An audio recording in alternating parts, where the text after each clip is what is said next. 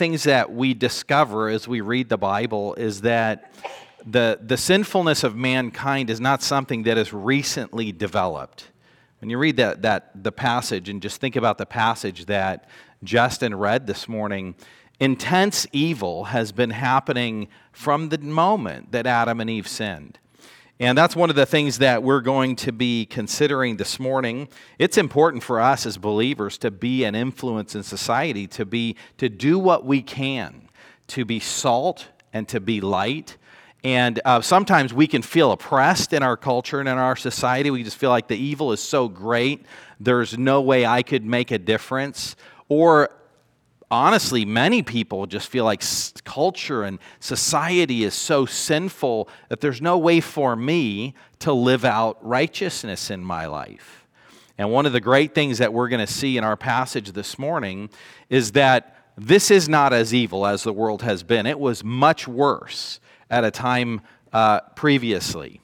And not only that, uh, it is possible to live a righteous life, to honor and worship God, to be an influence in society, because we see people like Noah uh, and God looking at the earth and just saying everybody is evil continually.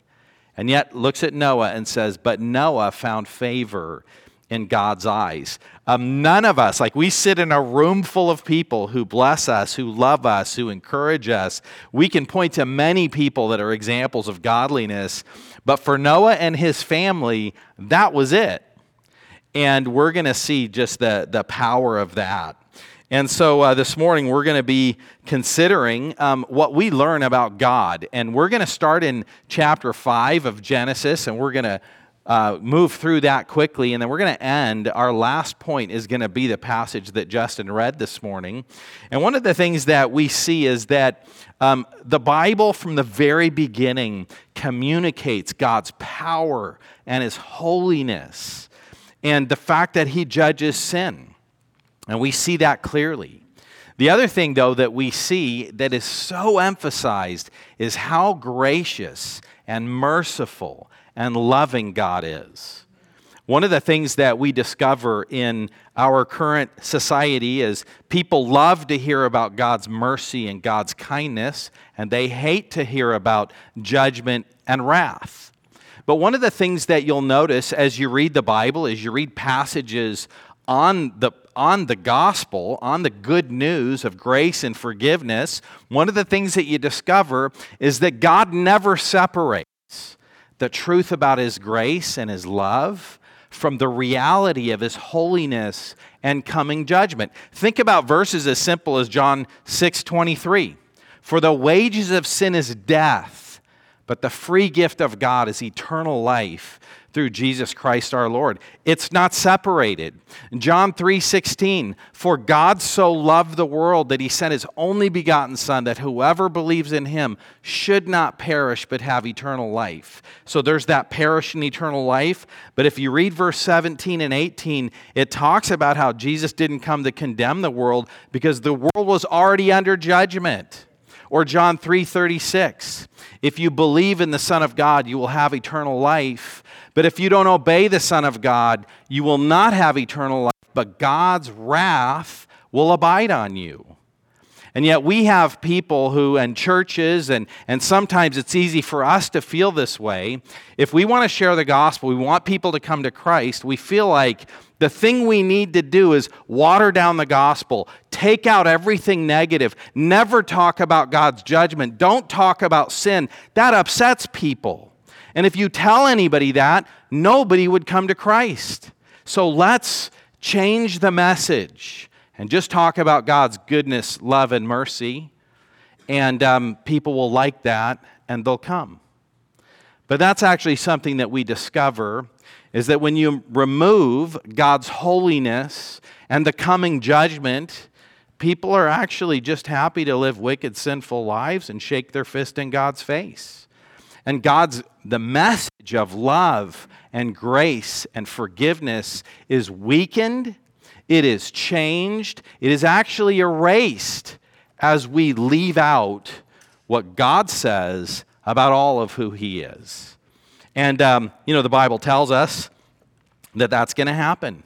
2 Corinthians chapter 4 verse 3 says, "The time is coming when people will not endure sound teaching, but having itching ears, they will accumulate for themselves teachers to suit their own passions." And you want to know something?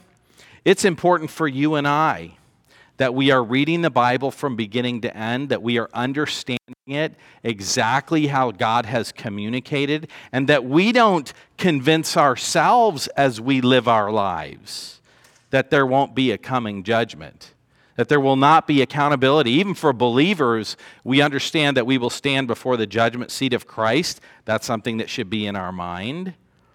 And also, that we never forget to emphasize God's love and grace and mercy and compassion. So that when we sin, when we see sin in our lives, when we see sin in the lives of others, that we never send the message that you need to run and hide. That's what Adam and Eve did, right? In the Garden of Eden, they went and hid. And what did God do? He came and found them. When Cain murdered his brother, what did God do? He came and found him.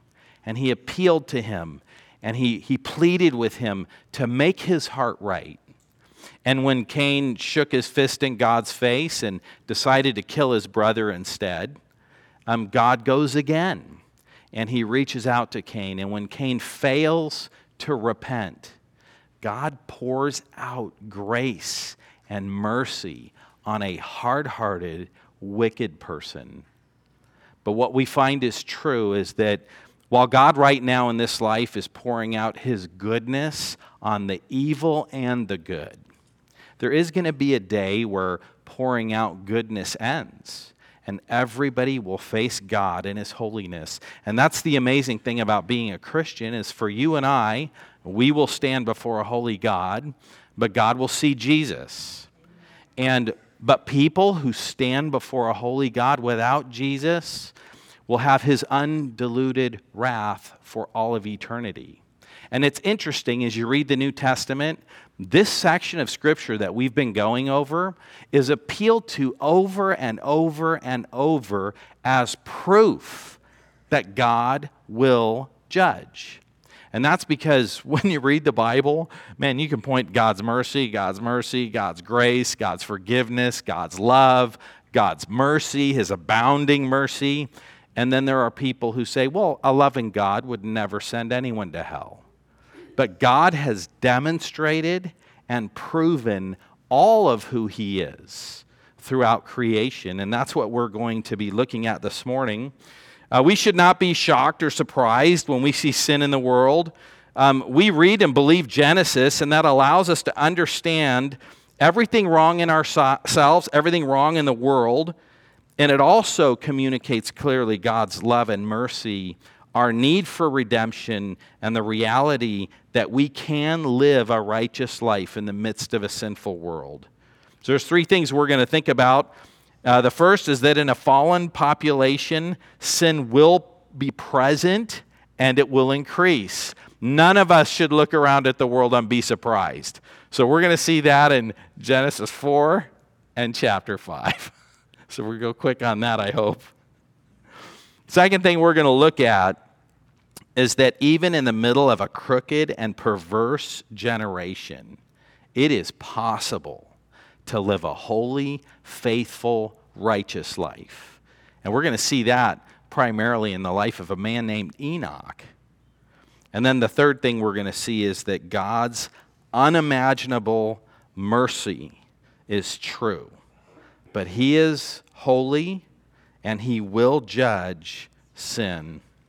So let's consider uh, this first point that in a fallen population sin will be present and it will increase. Look at Romans 5:12. It says just Therefore, just as sin came into the world through one man and death through sin, and so death spread to all men because all have sinned. So we know that we're born sinners. We don't look around at kids. We, lo- we look around at kids and we love kids and we think they're beautiful and we can't wait to have more kids. And on the note of having kids, and on a lighter note, yesterday, John and Lily got engaged. So John's my, my son. And, um, excuse me? Not because they're having kids. Uh, not, well, let me circle back around to the kid thing. So I've got two. I've got two daughters that are married, um, Jessica and Julianne, and we love their husbands. I was telling uh, um, our family the other day that I really try to get along with Jessica well because I don't want to lose my relationship with Carlos. Um, and uh, we love our in-laws. So we got our we got two kids married. Our sons both got engaged, and we are guessing that they'll probably both get married. But we're all taking bets on who has kids first, and we're thinking that the last to get married might be the first to have kids. So I don't know. We'll see how that goes.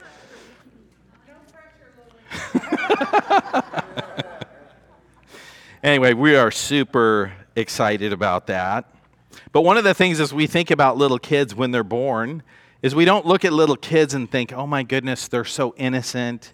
They're just like kids come out of the womb selfish. They scream for what they want. They cry. Little kids hit each other. They grab things from each other. And we just recognize that people are born sinful. And so that's not a shock. It's not a surprise when we struggle with sin in our life. That doesn't shock and surprise us because we were born fallen. And that's one of the things that we're going to see is how that impacts life. And last week we saw how that impacts families, but it doesn't just impact the family, it impacts the culture and society. Genesis chapter 4, verse 17 to 26. I'm not going to read it, but I want to point a few things out.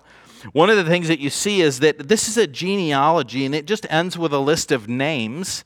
And there are these comments. Genealogies are amazing things, they're wonderful. One of the reasons that genealogies are important is they communicate how things got from one thing to the next. And there are some really important things communicated in the genealogies of Genesis chapter 5. And it's just like a list of names. And, and you could sometimes, when you're reading a genealogy, think it's just a list of names. Why is that in there? Well, one of the reasons that it's in there is because these are historical accounts of real people. And so they list names. And these genealogies, they appear in Genesis, but these same genealogies appear in First Chronicles. They appear in Jesus himself in his genealogy. And while some people would look at the opening chapters of Genesis and say it's not real, it's just a mythical story, it didn't really happen, you look at the genealogy of Jesus and it lists those right along with the names of people that nobody would deny the existence of. And so these those are not things genealogies are not things that are put in mythical parabolic type descriptions. They're put in historical accounts. Specific people, specific names, dates, locations, distances, all of those things uh, communicate that the Bible is teaching exactly what happened. So it says here that in Genesis chapter 4, we, we see a, a note that Enoch built a city. Um, we see the story about Lamech, who takes these two wives and kills some people, just that wickedness. We see Jabal, the father of those who dwell in tents and have livestock. Jubal, the father of all who play the, light, the lyre and the harp. Um, Tubal Cain, who forged instruments of bronze and iron. And then we see um, Adam and Eve having Seth, a replacement for Abel. And we see that people begin to call on the name of the Lord. Now, have you ever, one of the things I think about in these genealogies is have you ever thought about what makes us who we are? Is it nature or is it nurture? Do you inherit your personality or do you learn your personality? You know, I, I, think about this, and it just, when, when you look at this, it seems like it, it, says, it lists these people and says, says they're the father of all who play the harp and lyre. Um, and just you see these things, and you're like, wow, I think that people inherit certain things. I know for one of our kids, man, they just, they were born and incredibly musically inclined. We got uh, piano lessons for our girls when they were young. And then we had Jackson. He was the fourth kid. We were busy. We were having a hard time chasing everybody around. And Jackson's like, I want to learn to play the piano. And we said, Ask your sisters to show you something. And so they sit down, they showed him something. And the kid's a great piano player. And just it just came natural to him. He didn't get the training that other people got. And so you see that genetic disposition towards certain things that gets passed down. But the other thing that you also see that is definitely clear is that we are not slaves to our genetics. We may have dispositions, but our environment and our own personal choices impact who we are and who we become. And so those are things that I think about. Chapter 5, some general observations about the genealogy in chapter 5 is that when you think about the purpose of it, it connects Adam to Noah. And when you think about the story, uh, society is growing. You know, the whole world started with Adam and Eve. Society is growing, and then God is going to drown the entire world. And so, in a sense, we all come from Adam and Eve, but we all also come from Noah, his three sons, and each of their wives. We all have common genetic ancestry. That's one of the things that, for a Christian, racism is impossible. Uh, if you are, it's not that Christians can't be racist. That is true. In history, that has happened. But anytime it happens, it is because you are completely disconnected from the reality of what God teaches. We all come from Adam and Eve. Um, there is no better or worse race. All those types of things make no sense in a Christian worldview. Now, racism, on the other hand, you could certainly promote and you could certainly argue for on the basis of evolution, that there are higher and lower forms that have evolved. And, if you, and, and actually, that's what Hitler did. And he was trying to create the perfect race. And that's not to say that people believe in, who believe in evolution are racist or are like Hitler, but I will say this if you believe in evolution, there, you can rationally make a connection to racism, to the kinds of things that Hitler did. It makes logical sense if you hold to evolution. But for a Christian who believes the Bible, there is no place to see human beings as anything other than those made in God's image. And so, understanding and reading and thinking about and applying what the Bible teaches to our life and our thinking is critical. And one of the things you could think about is go into history, and you'll see people, churches, um, famous pastors who expressed racist things. And you want to know what that reminds you of? It just tells you people can be impacted by their culture. And when we think about that, we need to also take a step back. We need to think to ourselves in what ways and with which ideas from our culture am I impacted? And a lot of the things about the Bible that offend people are because people who should have a Christian worldview, people who should embrace the things that God says, have allowed their thinking to be shaped by culture. Uh, one of the things you'll notice about Genesis chapter 5 is that when it lists people, it gives their ages. And people are really old. You know, people live like over 900 years. And that's one of the things, you know, you take, there are things in, in uh, the early chapters of Genesis that are confusing, that you really struggle to wrap your minds around. By the way, that should not be surprising in fact, Genesis chapter 6, verse 1 through 4, one of the most challenging passages in the Bible. We'll look at that a little later today. One of the most challenging passages. We should not be surprised that we read things and we sometimes struggle to connect the dots. And that's because this happened thousands of years ago. It's also because God doesn't specifically explain everything. He explains everything that you and I need to know to live a godly life. So we have everything in Scripture that we need, but we don't have everything in Scripture that we wish we had. Um, God left some of the details out. He left some things for us to wonder about. But on that age of people, um, two things that we can learn from that. Number one, when God made Adam and Eve, they were genetically perfect. The whole idea of evolution that people start as like primitive, um, unsophisticated species, and as time has gone on, we've gotten smarter and smarter, is not true. There has been the compounding of knowledge, but Adam was smarter than any person on earth. Because when he sinned and when he fell, sin began to corrupt everything in creation his mind, his body. One of the reasons that people die younger is because we have genetic problems that they didn't have. But when you read the story of Genesis and you read the ages of people before the flood and after the flood, what you realize is that suddenly the age of people began to change. And people didn't live 900 years after the flood. By the way, when we look at the world, something significant about our environment changed after the flood.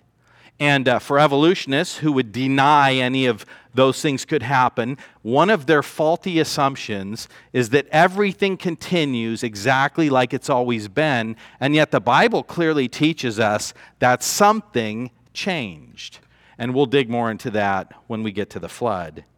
Let me read Genesis chapter 5, verse 1. It says, This is the book of the generations of Adam. When God created man, he made him in the likeness of God. Male and female, he created them. And he blessed them and named them man when they were created. And when Adam had lived 130 years, he fathered his own, in his own likeness, after his own image, and na- a son, and named him Seth. And the days of Adam after he fathered Seth were 800 years. And he had other sons and daughters. Thus, all the days that Adam lived were 930 years, and he died. You know, it says he had other sons and daughters, and everybody says, Where did wife's come, Cain's wife come from? His other sons and daughters. And when you live that long and you're having, people are having that many kids, uh, the world population can grow. Um, and so that tells us some things. So that's one of the things that we learn is that in a fallen population, sin's going to increase, and that's exactly what we see happening.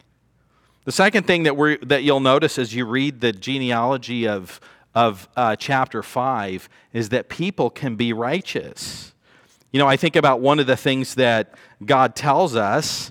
He says, Do all things without grumbling and disputing that you may be blameless and innocent, children of God, without blemish, in the midst of a crooked and twisted generation, among whom you shine as lights in the world, holding fast to the word of life.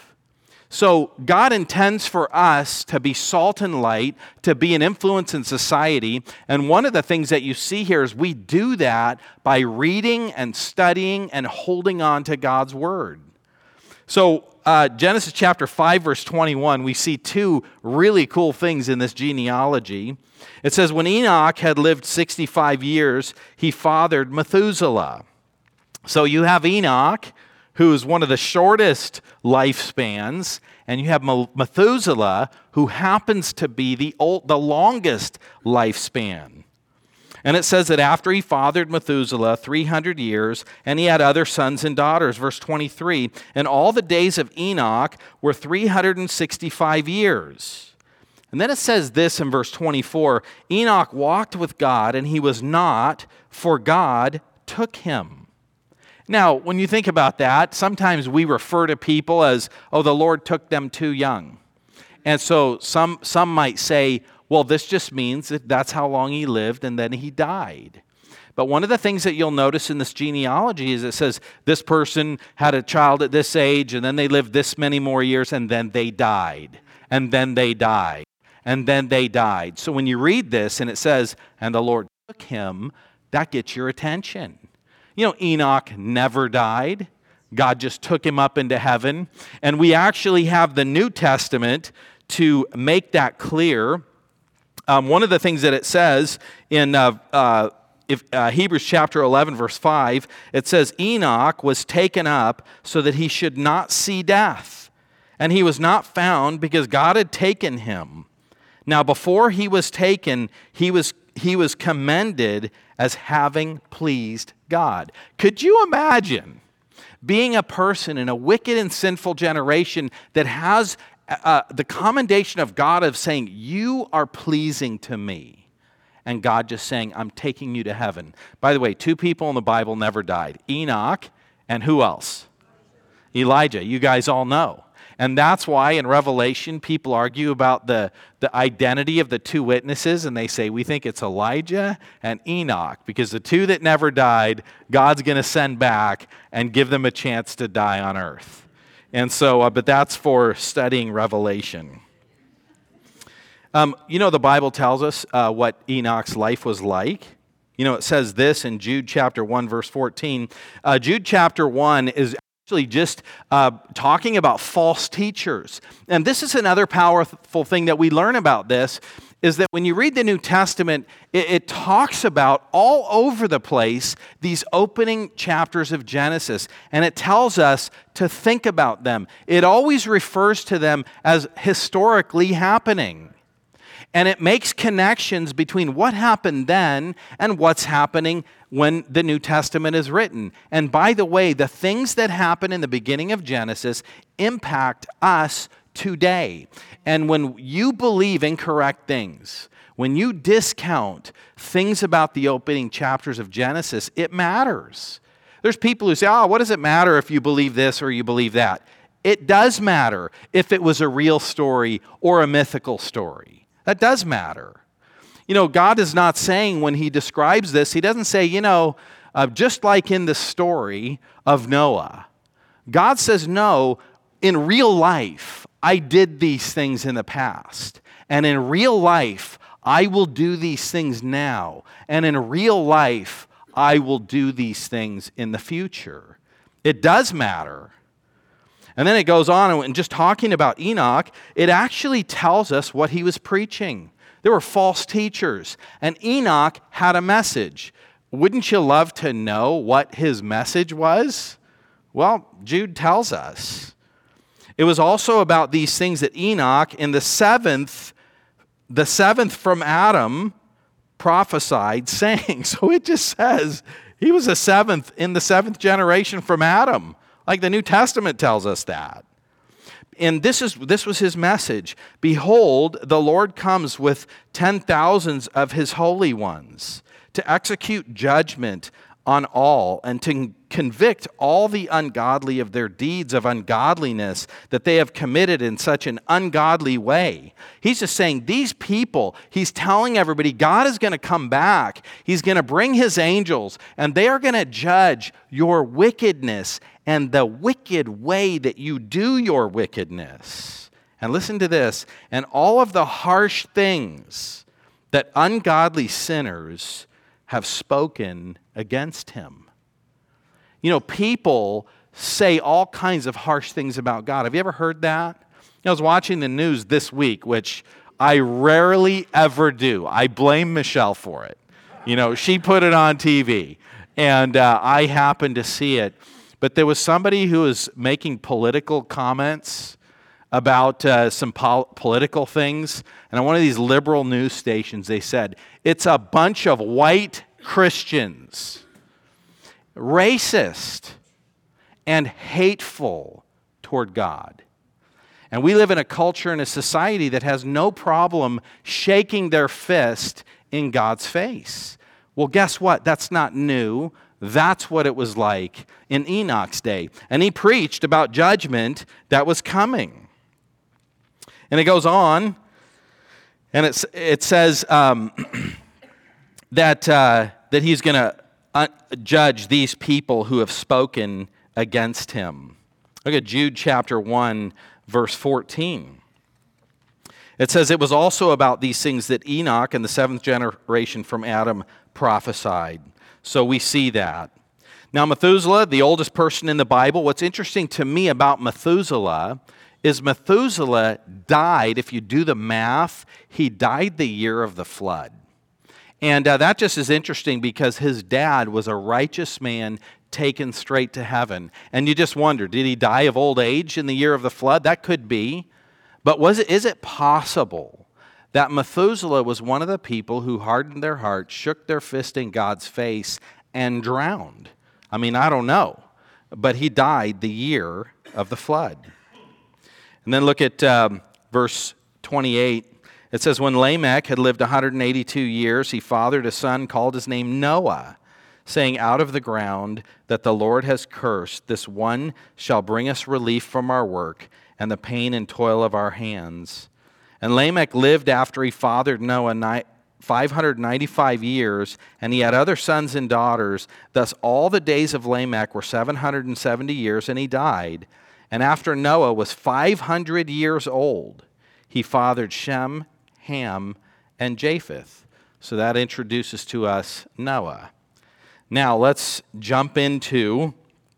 Um, Let's jump into the third thing Genesis chapter 6, verse 1 through 8. Now, this is one of the most controversial passages in the Bible, one of the most difficult.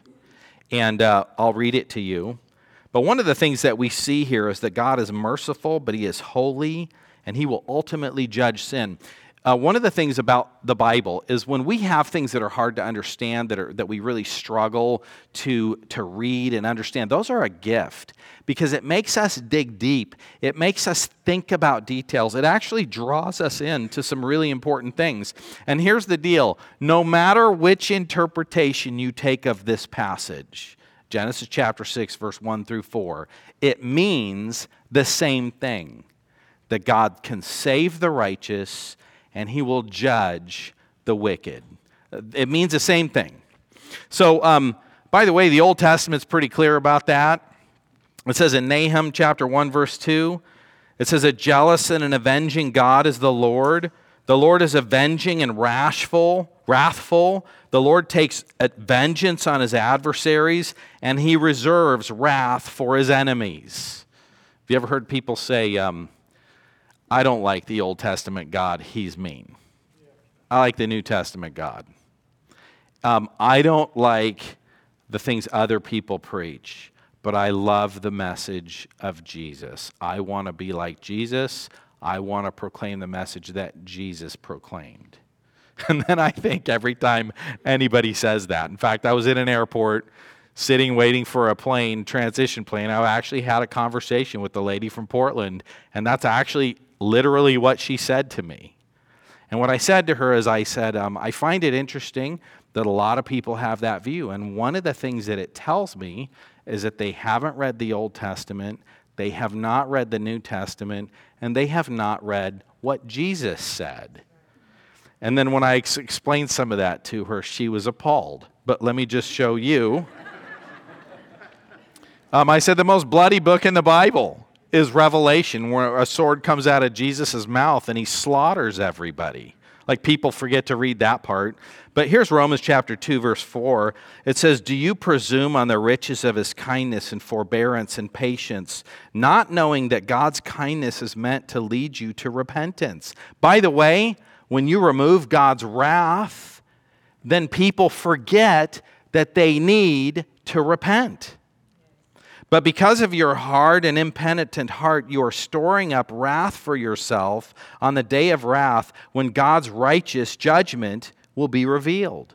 Or, or what about Jesus? What kinds of things did Jesus say? Jesus said this in Matthew 24 37 For as the days of Noah, so will the coming of the Son of Man.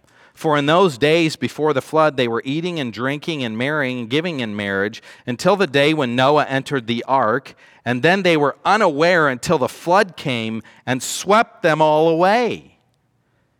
So will be the coming of the Son of Man. So Jesus says, I'm coming. People aren't going to be ready. And when I come back, they're all going to get swept away. That's not just an Old Testament message. That's an Old Testament message. That's a New Testament message. And that is the message of Jesus. So let's jump into just a little bit of controversy. Genesis chapter 1, verse 6. And it says, When man began to multiply on the face of the earth, and daughters were born with them, Genesis chapter 6, verse 1, daughters were born to them, the sons of God saw that the daughters of man were attractive and they took wives as they chose. Then the Lord said, My spirit shall not abide in man forever, for he is flesh. His days shall be a hundred and twenty years. Verse 4 The Nephilim were on the earth in those days and afterward. And when the sons of God came into the daughters of man, they bore children to them. These were the mighty men who were, men who were of old, the men of renown. So that's a powerfully difficult challenge. Who are the sons of God? Who are the daughters of men? And I got to tell you that on this passage, um, I've had a lot of really faithful uh, professors in seminary and in college. And I'll sit in one class, and the, the professor will say, This is what that means. And then I will sit in the other classroom, and that professor would say, Anybody who believes that is crazy. And these are all people who believe the Bible and come from the same theological foundation. And I got to tell you, I land on a particular interpretation, and then I think to myself, but am I crazy? Is that possible? So let's read this. Let's think about it. So, the first thing is, it just says when man began to multiply on the face of the earth. You know, this is one of the things for us to understand is that if you took the population growth rate from the year 2000 and you applied it to Genesis, um, by this time there would be about 750 million people. Now, if you increase that by 0.001%, um, which is not very much, if you just think, well, nobody today lives to be 900 years old, people don't just keep having kids for hundreds of years. So, if you factor that in, the population at the time of the flood could very easily be much higher than the world's population today. Um, if you just increased it by uh, 0.001, that would result in about 4 billion people. So, there was a lot of people on the earth. And the 120 years, I've heard people say the reason that we don't live so long is because in Genesis chapter 6, right here, it says that God's going to shorten people's lives to only no more than 120 years. And what I want you to know is that that's not what that verse is saying. When it says man's days shall be 120 years, that is God's grace. That's His mercy. That's His kindness. He's looking at the earth and saying, The earth is evil. Noah's the only righteous one. And then He tells Noah, Build an ark and preach to people. That's God saying, I'm going to give people 120 years to repent, and then I'm going to drown them all. Uh, that's what that is. That's an expression of God's grace. So when you think about the sons of God and the daughters of men, there seems like there's a contrast there, right? Sons of God, daughters of men. When you read Job and you read different places, angels are referred to as the sons of God. And so people look at this and they go, okay, are the sons of God angels and the daughters of men are human, are the sons of God. What else could that mean? Maybe the sons of God, I've heard some people say these are Seth's descendants, and the daughters of men are Cain's descendants. And so this is just saying godly people are marrying ungodly people. I heard a sermon just recently of somebody saying that the emphasis of this point is that Christians should not marry non Christians, which, by the way, is true. We find that in 1 Corinthians. And so they say the sons of God are, man, those are believers who are wickedly sinning by marrying unbelievers. I think that's interesting. You're going to say, okay, all the righteous people are just doing wickedness and they just look around whenever they see an attractive person, they marry them and they don't care about their spiritual condition. Um, that's, that's, that's a view. So, one is that the sons of God are rulers. Uh, another is that they're the godly line of Seth. Another is that they're believers who are marrying unbelievers. And then the final view is that they're fallen angels. Now, I'll just tell you, I wouldn't come to that conclusion personally just um, based on what I read in Genesis chapter 6, but it sure does seem like there's some kind of a contrast there. And then when you read some of the passages in the New Testament that talk about it, um, this is what it says in Jude chapter 1, verse um, 5 and or verse 6 it says in verse 5 now i want to remind you that although you once fully knew it that jesus who saved people out of the land of egypt afterward destroyed those who did not believe. And verse 6 and the angels who did not stay within their own position of authority but left their proper dwelling he has kept in eternal chains under gloomy darkness until the judgment of the great day So he's just saying in this passage, there are angels that are chained. And you'll remember when Jesus cast the demons, uh, this legion of demons out of this man, one of the things in, in Luke that the demons say is they say, Don't send us into the abyss before judgment day. So they're saying, Oh, I don't want to get sent there. And so this would seem to suggest that some angels did something and were enslaved before judgment, that they were bound, that they were chained. And then this is interesting in verse 7 because it goes on and it makes a connection between whatever happened with the angels and Sodom and Gomorrah. It says, just as Sodom and Gomorrah and the surrounding cities, which likewise, so in the same way as the angels, indulged in sexual immorality and pursued unnatural desire, indulged in sexual immorality and pursued, uh, uh, pursued unnatural desire, they serve as an example by undergoing a, a punishment of eternal fire. You know, God intends us to read the Old Testament. This is like the big picture point, and understand if He would destroy Sodom and Gomorrah in fire, He will send people to hell. If He's gonna, if He would destroy the world with the flood, He will send people to hell. Um, and so it goes on in 1 Peter 18, it's interesting, that's not the only one. 1 Peter 3:19 just talks about Jesus dying for our sins.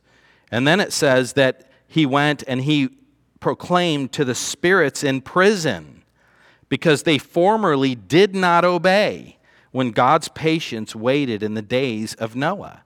So that's specifically a reference to something that happened with angels. In 2 Peter chapter 2 verse 4 it says for if God did not spare the angels when they sinned but cast them into hell and committed them to chains of gloomy darkness kept until the day of judgment so you just see when you look at these passages, you see that something happened. And I just got to tell you, when I think about it, there is information that's not there. Can an angel have sex with a human being and have a kid? How could that even happen? And there are some people, as they think that through, they just say, well, angels are able to do physical things. Like when the angels and Jesus came to meet Abraham, they sat down and ate. So maybe this is possible. Jesus says that angels don't marry. Um, other people would say the way that this happened was demons possessed people. We know that that could happen and that that was the avenue of procreation. So it definitely seems to me that the sons of God are angels, the daughters of men are humans, and the Bible talks about that being an illustration of God's judgment. Now, how exactly does that work? I don't know. And um, if you have a different view, good for you. But one, the one thing that none of us would deny is that this has a powerful message and that is that God judges sin, but God is gracious, God is merciful, and God saves people who are His. You know, I look at verse 5 in Genesis 6, and it said, The Lord saw that the wickedness of man was great on the earth, and that every intention of the thoughts of his heart was only evil continually. Think of the most brutal, sinful, terrible people that you could think of. You know, some of the things I think about is I think about things I've seen on TV, videos I've seen on the internet of people who have gone in, gone in uh, terrorists who have taken people and cut their heads off in front of their family. We think about the recent things that happened with Hamas, and we look at that and we just think, that is so evil, that is so terrible. You think about certain places that you should not go at night, because if you go there, you will be prey. That's one of the things we love about Orange County, right? It's like in Orange County, you walk around anywhere, be anywhere. It's not that nothing can happen, but Orange County is a uniquely safe place. There are other places that are uniquely terrible. And what we need to understand is sometimes we think, oh my goodness, Our days are so wicked. Things are so terrible. Uh, look at what I'm seeing in politics. Look at what I'm seeing here. Oh, this is so terrible. It's so hard to grow up in this. We could never expect somebody to grow up in our day and culture and honor and obey God. And yet, what we need to realize is that in these days, every intention and thought of everybody's heart was evil continually. There was no safe place left on earth. Life is definitely not worse today than it was during the flood. And one of the things we know is that that is a demonic influence in our society that cooperates with the sinful heart that indwells every person. And uh, Genesis chapter 6, verse 6 And the Lord regretted that he had made man on the earth, and it grieved him to his heart. And the Lord said, I will blot man out, whom I've created from the face of the land, man and animals and creeping things and birds of the heavens, for I am sorry that I made them. But Noah found favor in the eyes of God. So here's how I want to wrap up this morning and think about these things. The first thing is if you're a believer, if you are a believer, you should rejoice that you will never face God's wrath. You are not a person living on this earth hoping that you can be good enough thinking about your day and saying, I want God's care and I want God's blessing, and oh no, if I mess up, if I sin, I'm going to lose that. You never have to be afraid of that. You will never face God's wrath. And even when God disciplines you, it'll be like a loving father disciplining you for your good. God is gracious, He is merciful, He's forgiving. It doesn't matter how terrible your sinful past was, and it actually doesn't even matter in how you blow it today. Like, I'm not saying sin doesn't matter. Um, but when you look at King David and Cain, they both murdered. One had a repentant heart, one had a hard heart, and God forgave. God will take every sinful decision you've made, every hurtful thing that you've done to yourself or others, and God can turn that into good. Like as believers, we don't live with this pressure and this fear. The other thing is that you should allow eternity to put earthly things in perspective. Don't sweat the small stuff. We get so upset. We get so irritated by the silliest things when eternity is at stake. We need to love our brothers and sisters in Christ even when it's hard. Um, when you think about what life really consists of and the big picture of life, we should love each other, even the people that don't treat you how you want them to. You know, you ought to love unbelievers even when it's hard. Sometimes we can be in life, go through life, and just say, I will not be treated that way, and this person's not going to do this to me, and that person's not going to do that to me. And, and we forget that Jesus says, Return good for evil, for in doing so you will heap burning coals on their head. You want to be a person that more than your comfort, more than what you deserve, that you have eternity in mind. Making huge sacrifices to reach the lost is worth it. Um, we need to understand, too, that even in the church, sometimes we struggle with people and you know, a lot of times, in fact, the Bible tells us that people in church who cause problems are often unbelievers who are held captive by Satan to do his will. And the Bible says we need to be gracious toward troublemakers in church. And the reason for that is that God may grant them repentance leading to life. We need to recognize that.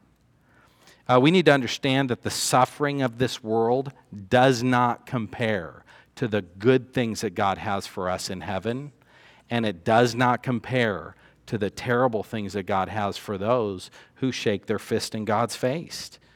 That should give us a sense of urgency to reach the lost. And one of the things that I would say too is uh, the scariest words in the Bible Jesus says in Matthew 7 Many will say to me on that day, Lord, Lord, didn't we cast out demons and do miracles in your name? And he will say, Depart from me, I never knew you. Uh, we need to make sure that we never make the terrible mistake of thinking that because we're raised in church, that we're Christians. Because we say Christian things, that we're Christians. That if we claim to be a Christian, that we're Christians. And the terrible mistake that so many parents make is they look at their kids and they remember, I remember you prayed this prayer on this day. You're a Christian and you're going to heaven. Instead of thinking about what the Bible says, Jesus says, If you love me, you will obey me. People who love sin, people who don't repent when they sin. David committed the same sin as um, Cain. But when David was confronted, he repented. When Cain was confronted, he hardened his heart. Do you look into your own life? Do you not care about sin? Do you not care about pleasing the Lord? Do you not care about the way the Bible says to live? That should worry you. Not that I'm not good enough to get into heaven, but are you a Christian? And if you look at people in your life who claim Christ, but they don't honor Christ in how they live, you should have concerns. You should pray for them. You should look for opportunities to reach out to them with the gospel instead of going, ah, I remember they prayed a prayer. They're good. I don't want to fight with them over Thanksgiving. You know, it's worth having some Thanksgiving conflict over a person's eternal destiny. And by the way, when you faithfully share the gospel, Jesus says they hated him and they'll hate you. So when you have a, a, gospel conversation with somebody, when you share the gospel and people don't respond positively to it, don't be shocked, don't be surprised, expect that. It's what happened to Jesus. Let me pray for us. God, thank you for giving us your word. I thank you for just the powerful message of Genesis chapter 5 and chapter 6. God, as we look at this, I pray that we would be overwhelmed by your love, your grace, your forgiveness, your mercy. Lord, that we would take life seriously, that we would enjoy every day that you've given us. Lord, that we would set aside the petty conflicts, difficulties, and frustrations that we have and that we would live life in light of eternity. In your name, amen.